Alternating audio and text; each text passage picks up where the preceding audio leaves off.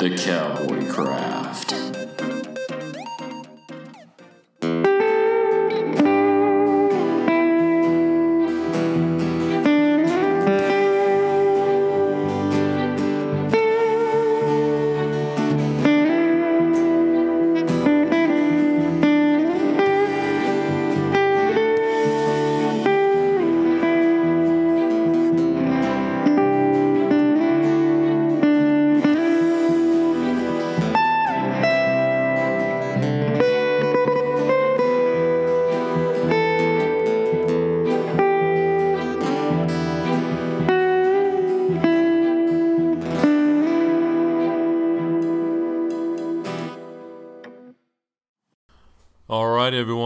Welcome into the Cowboy Craft Podcast. This is episode number five. Let's get going. So today on the uh, on the podcast we have Don Gonzalez out of Texas, uh, super extraordinaire saddle maker, fun guy, and fantastic interview. You will like it. If you don't like it, you probably won't like much we're doing here. Um, after that, we have episode number six coming online very soon, and that will feature Kurt Matson, sculptor, painter, creator, um, and he has tons of insight as well. We got some other people following that that I'm hoping we can get wrapped up as well. I got uh, Great Basin Hat Co. that I want to get uh, to the interview and a few other fun things. But every week, we're going to bring you a new and exciting interview with a cowboy crafter. That's the goal right now. Uh, we're trying to get the word out to educate on what this is all about, what the culture is all about, and what the mission statement is of this particular podcast. Namely, number one, to educate anybody that uh, may have a misconception or misunderstanding of what is happening within the cowboy craft industry. We are not only still here, but we are thriving and we are fighting against the tides of time. It seems like uh, as every year goes by, we are losing our foothold to some degree in the handcrafted um, world. However, there is a movement that has risen up, and there are people like Don Gonzalez and Kurt Matson and a bunch of other people, I could name them one after the other, that are holding true and standing firm to the history, the culture, and the way of life. Um, what we also are trying to do here is raise people up, bring them information that will inspire, enlighten, and uphold. If you can find that here, we have we have done our job to some extent, and we are hoping you will find that. Number three, give you something to smile about, something to laugh at, and something to come back to when every podcast is uploaded. In return, we ask one thing that you will listen. I know it's a hard and tough thing to ask, but we do ask it. If you will listen, we will continue to make them. I'm definitely a field of dreams scenario, and we're hoping that you will also take some time to leave a review either at iTunes or SoundCloud or wherever you find that you can hit type and then hit enter and it uploads a comment.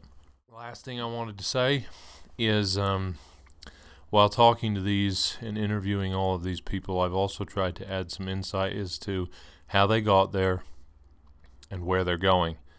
Um, these are all important questions that we all ask, um, but the insight in all of that is that I've taken away with every single person I've interviewed is simply this you will fail, you will hit the ground, you will hit the dirt.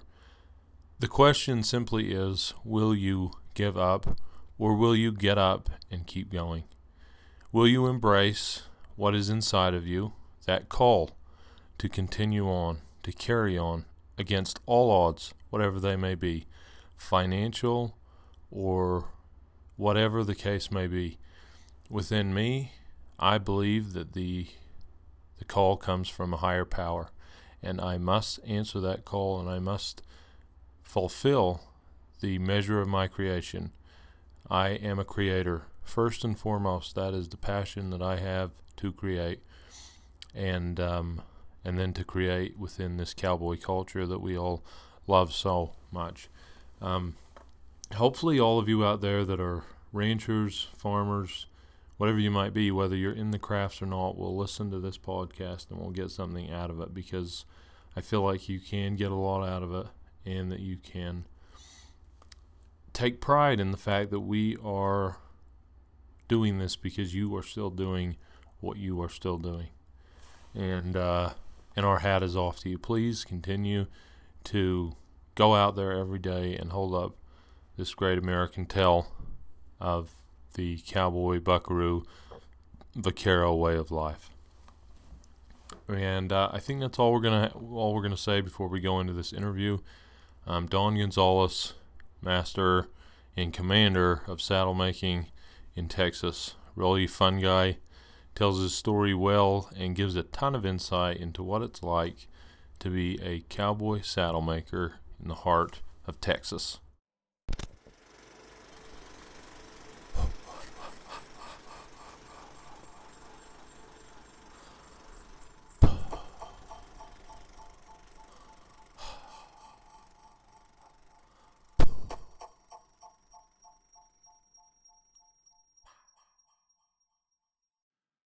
Alrighty, folks. So I'm here with uh, Don Gonzalez down in Texas. Uh, he is a person I've been watching for a long time. Super talented guy. He's a an artist all the way around and uh, really bright guy in the saddle making industry and a super cowboy crafter. And uh, really excited to have him on. Don, how are you doing? Thanks so much for coming on with us. Doing good, Josh. How are you, man? Glad to, glad to be here. Thank you so much. Well, I'm doing pretty well, especially since I'm talking to you. I've been I've been following you for years now, and uh, inspired by you every day. So uh, it's really it's really good to talk to you. I appreciate that, man. Thanks. So, first question I wanted to ask you that uh, is always on the on the forefront of my mind is what was the uh, what was the driving force that got you into into building saddles and kind of the cowboy crafting industry? I mean, was it uh, was it necessity or was it a drive for the art, or how did that work out for you? Uh, it was a little bit of both. It, you know, when I first kind of came in contact with leathercraft, that I'd never. I grew up in a household where we we did a lot of arts and stuff. My mom's an artist, and and uh, my dad was a tinkerer and messed with everything, and you know tried to fix everything, and, and we welded and did a lot of stuff, and so I was I was always involved in kind of crafting of some sort, you know. And uh, when I was in eighth grade, I guess somewhere around that time period, I had a friend that I grew up rodeoing with, and we had gone. I'd gone over to his house for a long weekend and took some calves and my horses and everything, and we were going to rope the, all weekend, and I was to hang out there. And never been to his house before. And we go into his barn there to to put stuff up and everything, and his dad had a whole little leather shop there in the corner of his barn, and uh, and that's what I that was the first one I had seen. You know, first anything being around leather, and um, throughout the weekend, you know, we we caught ourselves in there tinkering around, and he showed us some stuff and that sort of thing. And so um, that was my first first kind of view of it, and, and being able to kind of get my hands on some leather and tools and play around. And he taught me a lot. And then that following Christmas, probably around there, my dad got me a Tandy kit, one of the one of the bigger ones, and um, I made everything in that kit, you know, and, and was hooked ever since. You know, just kind of was always something I was always doing, and it progressively grew through high school and all that, and then. Uh, and and growing up in South Texas, we didn't have a lot of saddle makers or anything like that. Right, right. So, so it was it was love at first sight then. Yeah, yeah, it was. You know, I, I fell in love with it immediately. It was just a neat a neat medium to work in, and uh, and it had some utilitarian use. You know, because I had my own saddles and things were breaking, and right. So I started right. tinkering around, fixing my own stuff. You know. That's that's pretty that's pretty great story. I I kind of had a similar a similar experience, and you know seems like people that have uh, kind of had the feel of old and used tack and never had the money growing up to buy anything, you know, like brand new, and they're always fixing stuff. And then you figure out, hey, maybe I can do that, and then you realize you got a real passion for it, and you know, that's yeah. that's when you kind of know you have longevity in it because you you really do have that love for it. So, tell us about where you're located down there in Texas, and uh, are you uh, are you mainly a custom shop building new saddles, or do you do a bunch of repair too, or what kind of a business model do you have for some of that? Yeah, we uh, we're in Bryan, Texas, which is um, most people know Bryan College Station or Texas A&M University, which is the biggest school in Texas and, and where I graduated from in, in 2002. But that's what brought me here was the university. Uh, trying to go to, I was aiming to go to veterinary school, and that's where our vet school's at, is in Bryan College Station. And so that's where my shop is at. That's where we ended up. And and um, I worked with a guy there in Bryan that um, I became friends with. He was a saddle saddle maker here in town, and kind of became friends with him. And when I graduated, I went to work for him, and, and ended up getting kind of an apprenticeship. And so, but as far as my business, when I bought it from him, I bought that existing shop, and when I did that, um, we had a retail store for a while, and then um, over the last ten years, we were there, and now I've sold it. So my business has kind of kind of changed, and um, I'm working on getting to the point where I've got my shop at home. Just because we're we're predominantly a custom saddle shop. That's what we do. Like that's my focus as a craftsman is building custom saddles. But I also do, you know, belts and personal items and bags. You know, as far as briefcases or rope bags and things like that.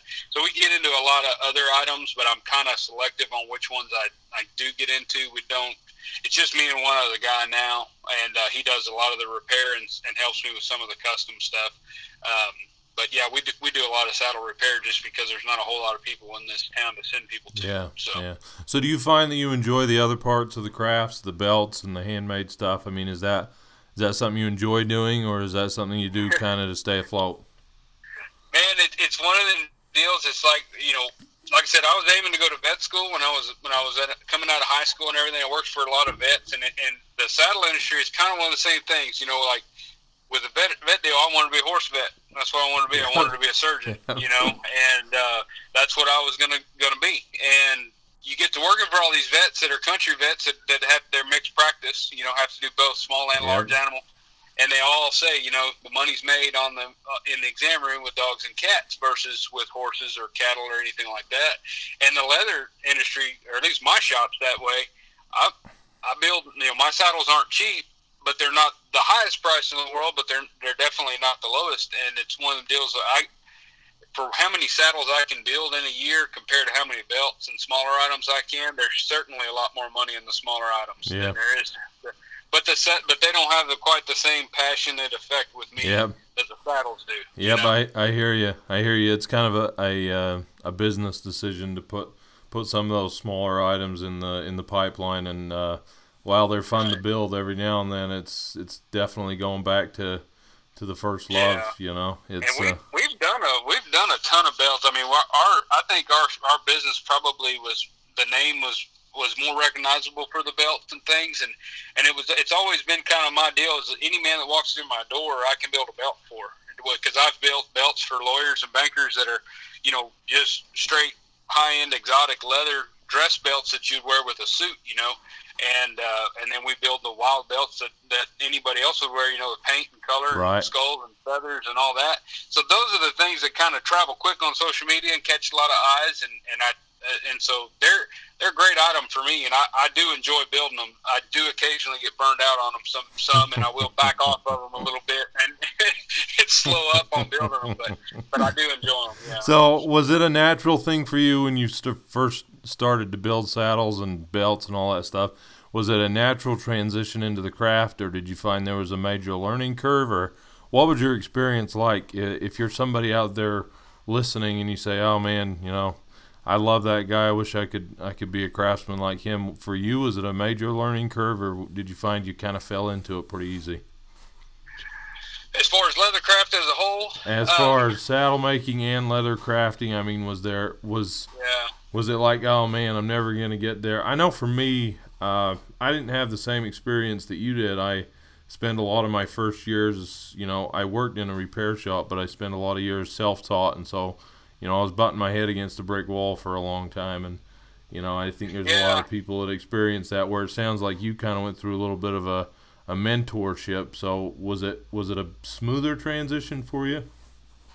Yeah, I will say that, especially on the saddles, because when so when I got with him and started working with him, I was I had just graduated when I went to work for him and from college. And so I was I had been doing leather leather work all through college, and I had done repairs. And I mean, my roommates always hated me because we had stinky saddles everywhere, and I was always having some strange cowboy dropping off something at the apartment and leaving it for me to fix. And so, it, you know, I was already doing leather work, which was pretty much self-taught all the way up to that point because I never had had met a saddle maker. He was the first one I'd ever met, and so whatever books I could buy, whatever you know, I mean, all the Al Stohlman stuff, and then you know the the Sheridan book by Clint Fay and all them. I mean, all all those things helped me a lot, and that's that's basically. So I don't ever say I'm really self-taught because I had all these books and anything I could find. Right. But it was it was through that medium that you know back then we didn't have Facebook and and internet. Sure. I mean it Yep. was there, but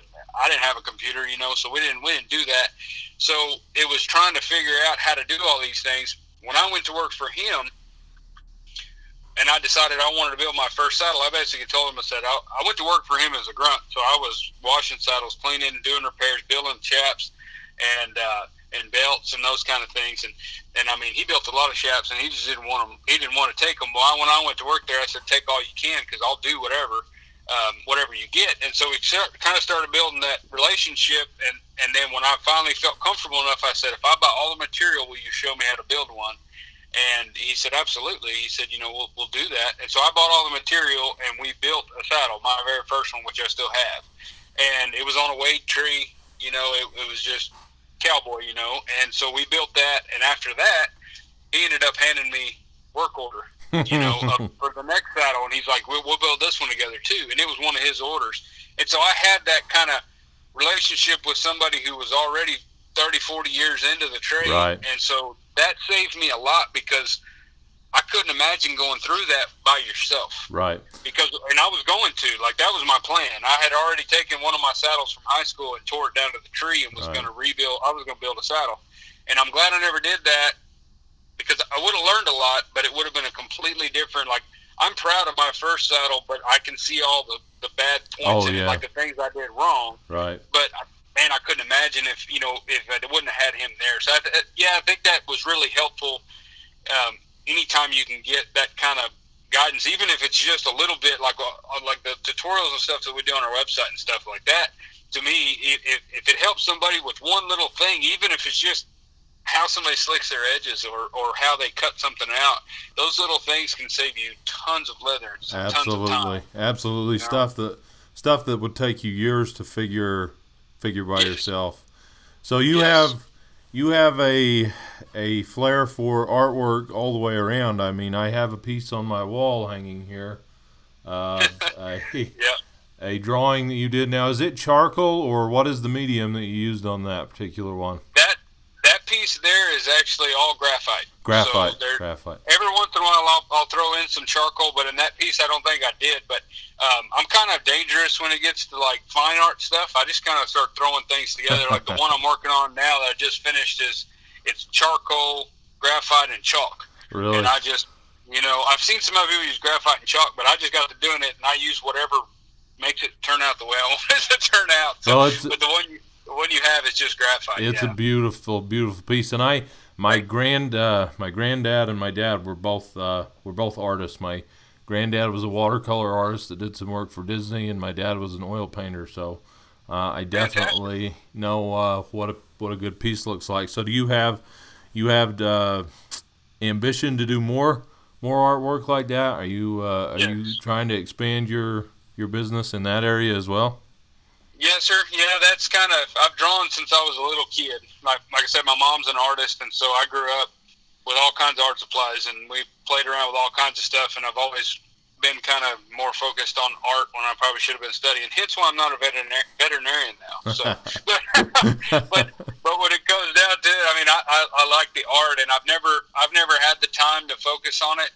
Um, getting the business started and kind of doing that, focusing on, on my saddle skills. And, and so um, now I'm, I'm just, I finally got to the point where I say, you know, if I don't make time for it, I don't think I ever will. So I'm just going to go ahead and carve out time for it. So Yep. I'm trying to turn out as much as I can. Most of what I've ever done has been portraits for friends and family. And that piece that you got, that's the first piece of artwork I've ever had prints made of. And it's the first time I've ever actually offered any of my work for sale. Most of my cool. stuff is all, it's all been given away. Um, like I said, I, oh, my favorite thing to do was, uh, save the dates. Mhm. You know, when people send you a wedding invitation now, they send you the save the date. Yep. And I I've done it for a couple different friends of mine for their weddings, but I'll I'll do a portrait of their save the date photo.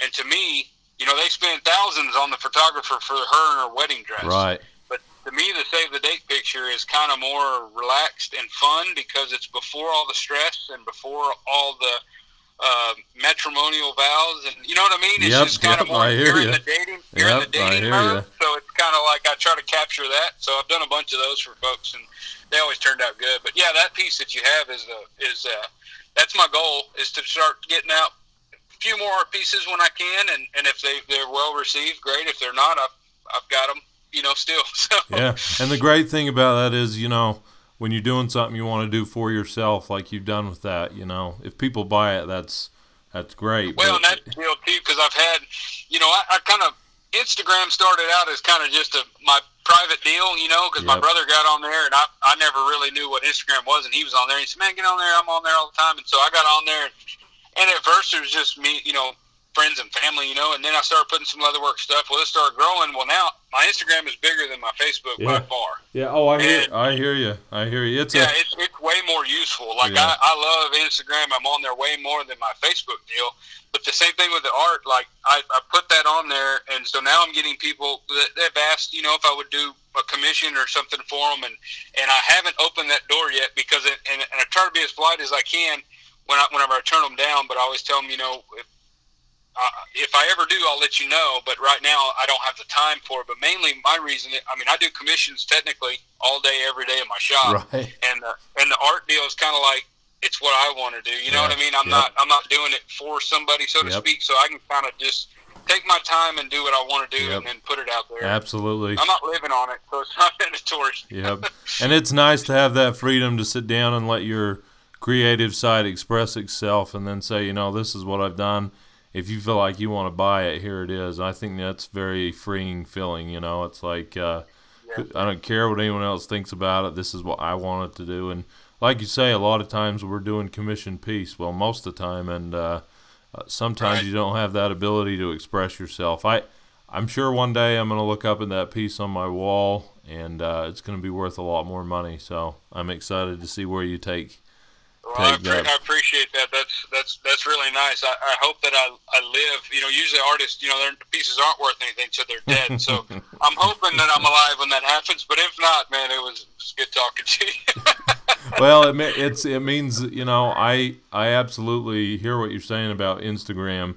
Uh, spent so much time on Facebook and uh, saw no returns uh, without you know I mean the returns were minimal, and it's a good it's a good space. But between my website and my and my Instagram feed, uh, I can connect with people in a way I can't connect with them on Facebook, and I don't I don't know what that is about the platform, but it seems like it's a it's just a lot more of an open platform where you know you're you're able to kind of tell a story where you can't really do that on Facebook and it's pretty super medium for artists that are trying you know crafters that are trying to uh, connect with their customer base so I you know I totally hear you there 100% yeah, I, I think Facebook has just gotten to be a little noisy. yeah yeah. And people, people, people scroll through their feed so fast, trying to go over the noise to sift through and find anything worth reading or looking at.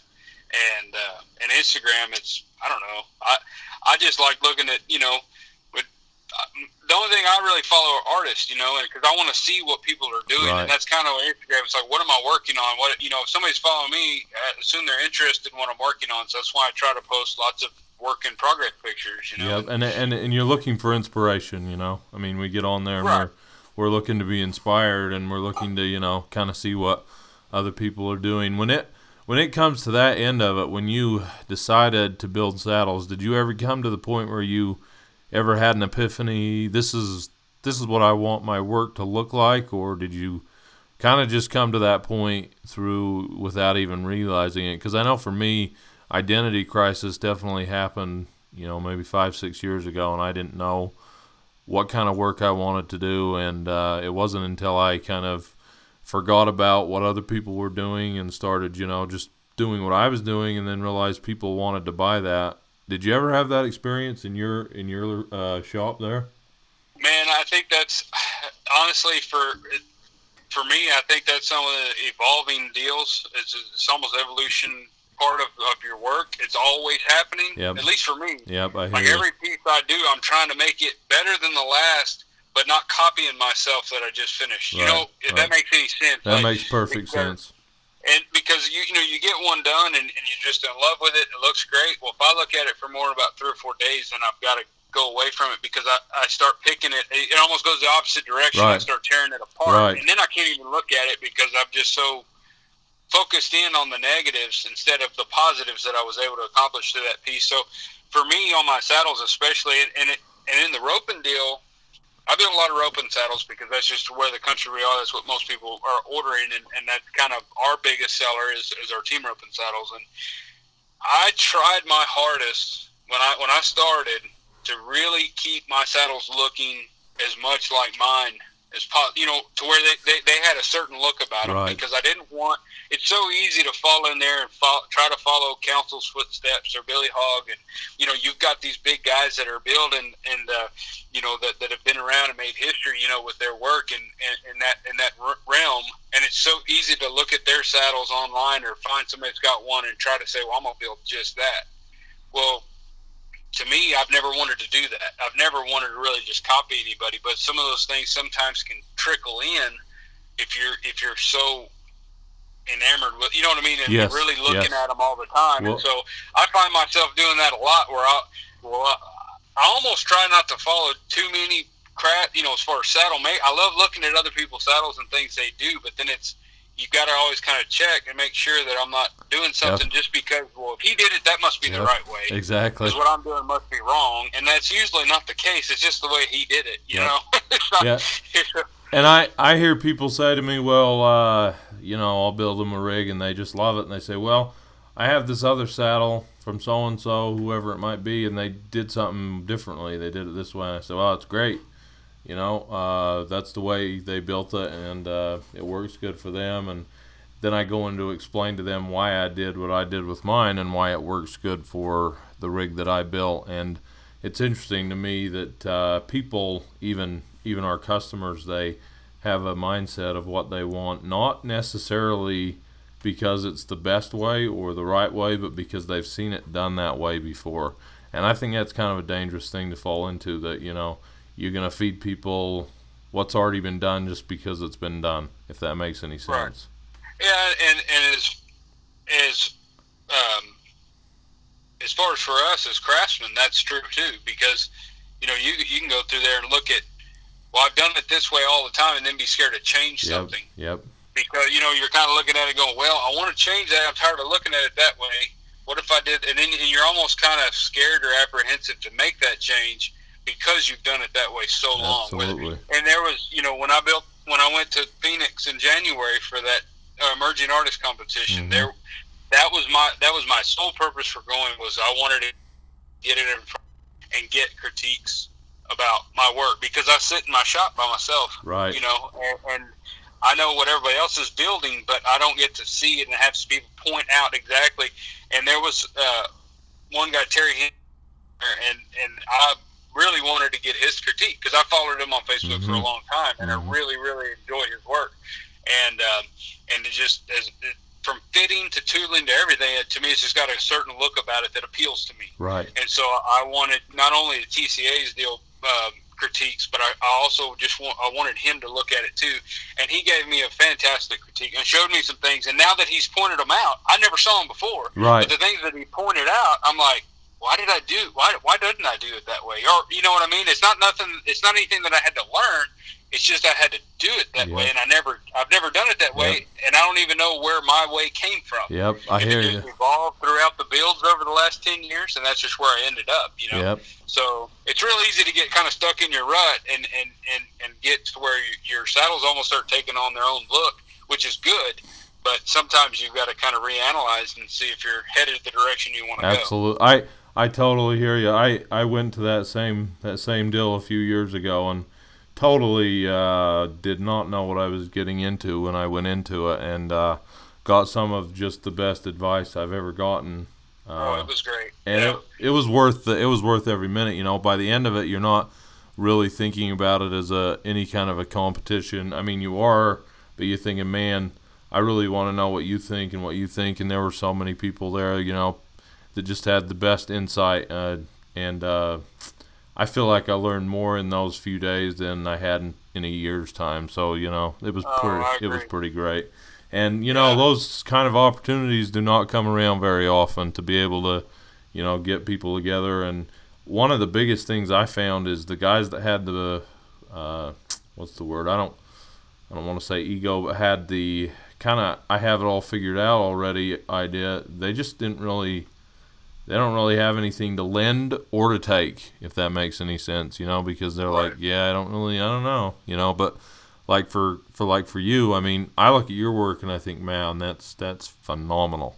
And the fact that you can go to an event like that and say, you know, I was there to learn, I think that says a lot about the humility of your work, which, as you know, as a crafter and an artist, is an important aspect of what we do. I, I appreciate that. Yeah, no, it was. I told you know my wife and I were flying, and it was it was funny because it was the first trip we've taken. We've got two kids under three, uh, a year and a half old and a two and a half year old. So, needless to say, our life is busy, and so it, it's been busy, you know. And so we, this was our first trip.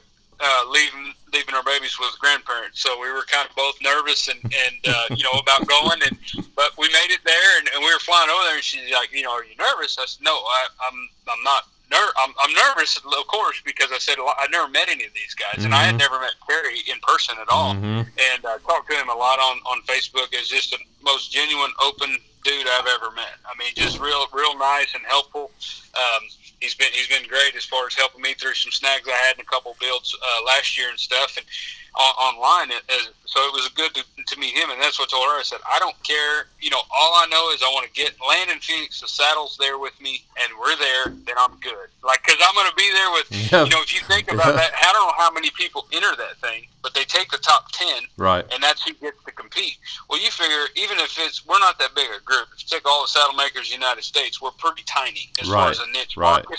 But if you had a hundred of them, that's the top ten. That's that's an honor just to get Absolutely. accepted for that deal. And so then you then you're you're the bigger benefit is that not only are you there with the TCA and getting to meet those guys and see what they do, and they've got some of their stuff on display, but you're also there with the 10 best saddle makers out of everybody that entered that thing. So that's, you know what I mean? That's a whole spectrum of people that Absolutely. are going to get to look at your work. And you get to look at theirs. So it was Absolutely. amazing. Yeah. And and on top of that, you uh, the other artists that are there that are not saddle makers, silversmiths, and um, Wilson Capron. I spent a lot of time talking to him while I was there because of. Uh, I mean, I grabbed one of his notebooks and just sat down one day and just you know rummaged through it because I wanted to see what his process was, how he how he sat down and what he did. The guy's kind of a freak of nature because he gets up every morning at some unknown hour and sits at his notebook and draws and you know that sort of thing and and and it was just all that stuff just kind of builds a a uh, database in your mind that you can't find on a computer and you can't find on the internet and it's you know it's a really good really good Yeah. reinforcing uh, opportunity for for craftsmen I've got a, uh funny deal about that. That you, it's funny that you brought that up because I'm kind of an analog guy when it comes to my process. You know, like like I do. You know, we have the YouTube channel, we have the website, we do all that. You know, and I'm on social media and all that. But when Mhm. it comes down to me thinking and actually trying to figure out, I I, I do much the same. I, I have notebooks and I draw and I, I do all this stuff and hash out ideas and whether it's planning for just workflow at the shop or whether it's actual conceptual ideas for a project. But uh, uh, when I found Wilson on, uh, and he was great to meet too. By the way, out there, I, he was a really neat dude. And but I've been following his dad on, I think on Mhm, Instagram. mhm. Yeah, uh, and, and he's an artist, so I, I obviously found him. You know, was hooked. You know, and so then follow him. Well, I found Wilson and and started following his stuff. And I don't know anything about silver work or bits or anything, but any kind of craft I'm, I'm wanting to watch. Well, I started following him, and, and I'm usually up fairly early, you know, and and I'm up doing my thing too, you know, and and I told my wife, I said, I cannot beat. I had a goal. I don't know why I said this, but every morning I'd get up and I would open my phone or whatever, and Wilson had already been up for like 45 minutes. And I'm like, he's either posted this on schedule or he's actually up at 4:30 or 5, whatever it is. And so I told my wife, I said, I'm gonna get him, I'm gonna beat him up one morning. You know, I'm gonna get out of bed before him and post something. You know, like one of my drawings or sketches. You know, and I couldn't do it. Every time it didn't matter if I got up at you know four o'clock. He's already been up. so I always thought that was funny. I said I finally just quit. I said, well, I'm not gonna beat him up. He, he keeps getting up way earlier than me. but it's it's so funny you should bring that up because I had this very conversation with him. I'm like, you know, what's up with you? You're you're like a guy that never sleeps or something. And he's like, no, no, I, I go to I go to bed, and then I get up like at four o'clock in the morning, and I'm like, well, okay, whatever, you know, that's not much sleep. Yeah. And he, you know, he's the funniest guy ever, and he's the only guy that was as tall as me, so that was nice, you know. yeah, well, I got to meet Dusty Smith out there, and he he's uh, he was the tallest guy. I, I've got one customer that's a real good customer and friend. He's he, I think he's six seven or six eight, somewhere around there, six six somewhere. But uh, but Dusty was out there, and, and that that boy's tall. Oh yeah, He's got some height on him. yeah, he he was taller. He was taller than me by a couple inches, and uh, and uh, I get a lot of trees from him. And he was out there when I was there too. And I was like, you know what? I don't really want to stand by you because I haven't had a lot of experience in my life of being the short one. So go over there Yeah. or something, you know. yeah, make, you, make, you, make you feel like a short guy. That's why I told. That's what I tell that one customer of mine. We go somewhere. And it's not all every day that I'm the shortest one in the bunch. it makes you feel bad, you know. You're like, uh, what is going on? I've never. My neck's not adjusted to looking up. I don't want, I don't want to have this experience today. Exactly. Well, I'll tell you what, uh, wonderful uh, insight. I wish I could talk to you for an hour and a half because, man, it uh, it speaks to my my own create. I've had the hardest time when you talk about creativity and and organizing, and um, I'm a strictly chaos creator at times. You know, I don't always have that moment where I sit down and and and write it out and and uh, you know do that analog thing. I've I've definitely gotten into that practice over the years, but it was a it was a harder thing for me to envi- you know I'd lay down at night and I'd think it all out in my mind, and then I'd you know go, but it was never organized, and so that was a that was something for me I had to learn, you know, and I think the best guys in anything, whether it's arts or you know whatever it is, they get to that point where they figure that out. You know, you got to sit down, you got to write it out, you got to draw it out because something happens in your mind when you put pen to, to paper. You know, I don't I don't know what it is, but psychologically, I think there's something that changes in your mind. Well, yeah, and your your brain is isn't designed to to uh, to store a lot Right. of information. You know, I mean, it's it's mainly to keep you from falling down a manhole or keep you from getting eaten, eaten by cougars. So you know, getting that out of your head and onto paper allows you to see it visually. And you're Right. a visual artist.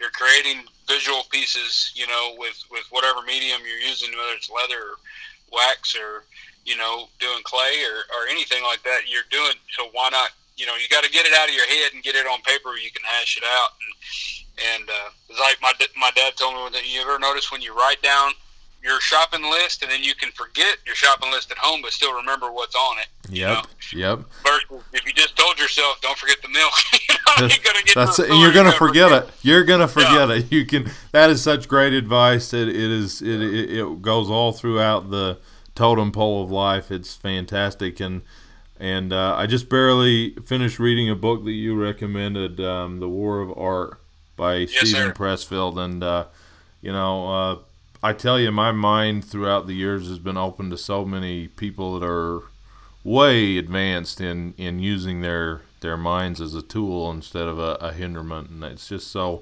so uh, interconnected with our craft that you know I love to have conversations where people look at things a little bit differently than I do because then you start thinking hey well you know what are they saying and why are they saying it and it's just such a big help you know you'll never get anywhere without it so I have Right. I have absolutely loved this conversation, and we will definitely, definitely have you on again. Um, uh, so much, Yeah. you, you have so much to uh, to say and offer, and I, I think people are just going to love hearing it. So, um, I have 150 other questions, but uh, I have a feeling we'd run over our time our time limit. But uh, so the last question I'd have for you is if there was somebody listening here, um, and they were they were considering getting into the crafts, uh, whether it be saddles or silver or whatever it might be, what kind of advice would you give to somebody that was young? And I mean, like you, you went through you went through uh, vet school and you and you still decided to do a non, uh, you know, something you didn't have a degree for. What was the turning point there? Where did you come to that and say, you know what, I can, I can do this without a degree? And, and what's the what's the thought process behind that? Well, first I'm gonna correct you. I didn't go through vet school. I tried. They wouldn't let me in. They didn't, Ah. they didn't want. Ah, they, didn't, they didn't want me. But no, no, I, I never got in. I applied once, and didn't get in. But no, um, to answer your question, yeah, man. I mean, the biggest thing is if if you want it for me, what get is it's just like my art. Just like I said earlier, like with the art deal, I talk about it for years. I want to be an artist. I'd like to get my art going, but then you never sit down and create art. You're not, you know what I mean? You're not doing it Yep. it doesn't you you know you the same thing with saddles that you know I wanted to build a saddle I wanted to build a saddle I, I may have done just as well years before meeting that saddle maker just sit down and try to build one I don't recommend that I mean I recommend trying to get somebody to help you through your first one or uh, school if somebody puts one on or something like that but the main thing is to start somewhere. You've got to start. You can't you know you, you can research and read and do all this stuff but at some point you've got to get your hands dirty and get in there and do it you know and just try it. Um, and so that that's the biggest deal. Is, and, and you mentioned the war of art and and that if somebody's on the fence on anything i mean you read that book and it'll fire you up. Yeah. i mean because it's just one of them deals man. It's like you know he, he names off not even a, a tenth of the resistance that's out there keeping most people from doing what they should be doing Yep. and, and what you know what they want to do and uh, and I catch myself doing it every day man I mean I'll, I'll I'll go into the shop and there's days just face it you don't feel like it. Yep. you know you get in there and you want to do something else or you get sidetracked a lot of that you know it's it's resistance is trying to you know keep you from doing what you're supposed to be doing and um, and, what you're what you're meant to do and if that's if you feel that saddles are, are the deal then that's you've got to start somewhere, even if it's just learning to make belts. But it all boils down to saddles. I mean, if you if you learn all the, the trade, it's all in the saddle. So Right. it doesn't matter what item you're building. Find something that you can do. Because waiting for the perfect time, just like me, I don't really particularly like the location that I'm at. I don't particularly like the building um, as far as its layout and just functionality. But it's it's it's it's a stopgap between now and where I want to be. Right. So I'm not going to wait till times are perfect or till my shop is perfect. I'm gonna make what I've got work, even though it may not make me happy Right. all the time. That's great advice. That's great advice. I, I love it. I love it. It's it's fantastic advice. I I think that there's so many kids out there, you know, whether you're a kid or whether you're in high school, whether you're in college, and even people that have struggled for years to figure out what they're going to do with this this thing that's in the back of their head, and and it's just great advice, and uh, it's action, positive action against negative resistance. It's great stuff. Yeah, forward motion, man. Just Yeah. like on a horse, all the time. Forward Yeah. motion. Yeah. Well, Don, I can't tell you how much we appreciate it. I hope people will sit down and listen to this, and I hope they'll call you up. Where can they find you? What are the What are the places they can find you at? Oh man, main place if you want to get in contact with us uh, is uh, dgsaddlery.com, as in Don Gonzalez saddlery.com. That's our website. Uh, you can always get in touch with us there. Uh, but as far as social media, I'm most active on Instagram. We do have a Facebook page. Uh, Instagram, I'm just Don Gonzalez, and then um, we also have a YouTube channel. If anybody's wanting to get into leatherwork or wanting to see kind of what the process is and what goes on, there's a lot of tutorials on there that are free. Just get on there and watch them. It's on YouTube, Don Gonzalez. Fantastic, and we'll link that up in our podcast when it airs out, so people can just click on that. But uh, an absolute pleasure, and uh, we'll be talking to you again a bunch more in the future. All right, Josh. Thank All you very much, man. Take care of yourself, sir. Yes, sir. See you now.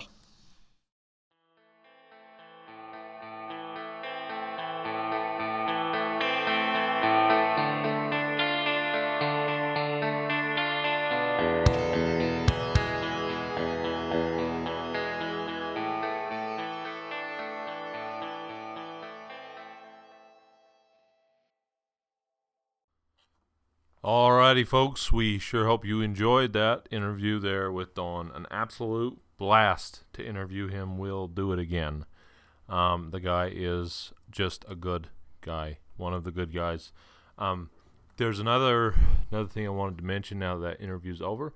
The uh, the resources that we have for doing this podcast are not many, but we do try to add all um, all that we can into them as far as making them enjoyable to listen to with sound effects and uh, blending and editing. Um, my brother does that for me. He's uh, he's a musician. He creates a lot of the mus- the music and all that sort of stuff. So um, I want to acknowledge him here, brother Hiram, um, and uh, thank you for what you do. Um, he does all of it uh, from editing to music to you name it, and uh, pretty thankless job. But we want to tip our hat to him here right now. Um, want to tip our hat to each one of you that takes the time to listen to this podcast um, and to send me messages. I got numerous messages after the last podcast um, giving me insight, info, and input. Want to thank each and every one of you. Um, if you will continue to do that, uh, that would be awesome. And uh, then I want to thank all of the people around me that continue to support this effort, both in uh, making this and continuing to uh, experience and express the dialogue of the true American West and cowboy craft. Um, if you have anything you would like to add to what we were doing, please send us a email to dustyshaps at me.com or go ahead and send me a message on Instagram at Cowboy Crafts or over at 70 Saddle Shop. Um, and we will love to hear from you and talk to you. Lastly, on the list is there is a new website that we are working on currently that will house the podcasts. We will have a home for it after all. Um, we have McFarland Productions working on creating us a fantastic open filling um, website, and it will navigate much better than the current one and will allow you to go from place to place. So, the Cowboy Crafts Home will be on the new website very soon, and uh, we will get you the information for that. If you'd like to get a hold of Don Gonzalez, you can go to his website, Don Gonzalez, and uh, or you can look him up on YouTube, Instagram, or Facebook. He's widely known, and uh, and you shouldn't have any problem finding him. And then tell him we sent you to him. Um, and lastly, while recording this, uh, Hurricane Harvey has been striking the coast of Texas. And it's fitting that we have Don on during this uh, terrible uh, incident in which uh, flooding and hurricanes and winds have ravaged the coast, um, especially up in Houston. And uh, our prayers go out to all those suffering in uh, in Texas. There, we've done what we can to help the efforts in both keeping people safe and fed and also in rebuilding those areas and we will continue to do what we can and we will continue to pray for those people and uh, animals and everyone involved uh, we sure hope that all the uh, all that can be done is being done to rectify the situation and we're glad that more human life was not lost in uh, terrible natural disaster like that. And then lastly, um, we always give the glory to God on this podcast, and uh, and we are grateful to live in America, uh, the land of the free and the home of the brave. Um, whether you agree with how the country is being run currently or has been in the past, it is the Constitution and the great freedoms that are embodied within the idea of America that we hold so true. And uh, we hope that everyone unites under this banner and brings unity and peace to this great country of America. Thank you, everyone, for your continued support of the Cowboy Crafts podcast. We could not do this without you, and we hope that you will continue to give us feedback, support, and input. May God bless America and may God bless each and every one of you, my friends. Um, we will have Kurt Matson on the next episode that will be airing in a week or so, and you will thoroughly enjoy that. Until then, we will follow up with a poem, as we always do, and we will say adios.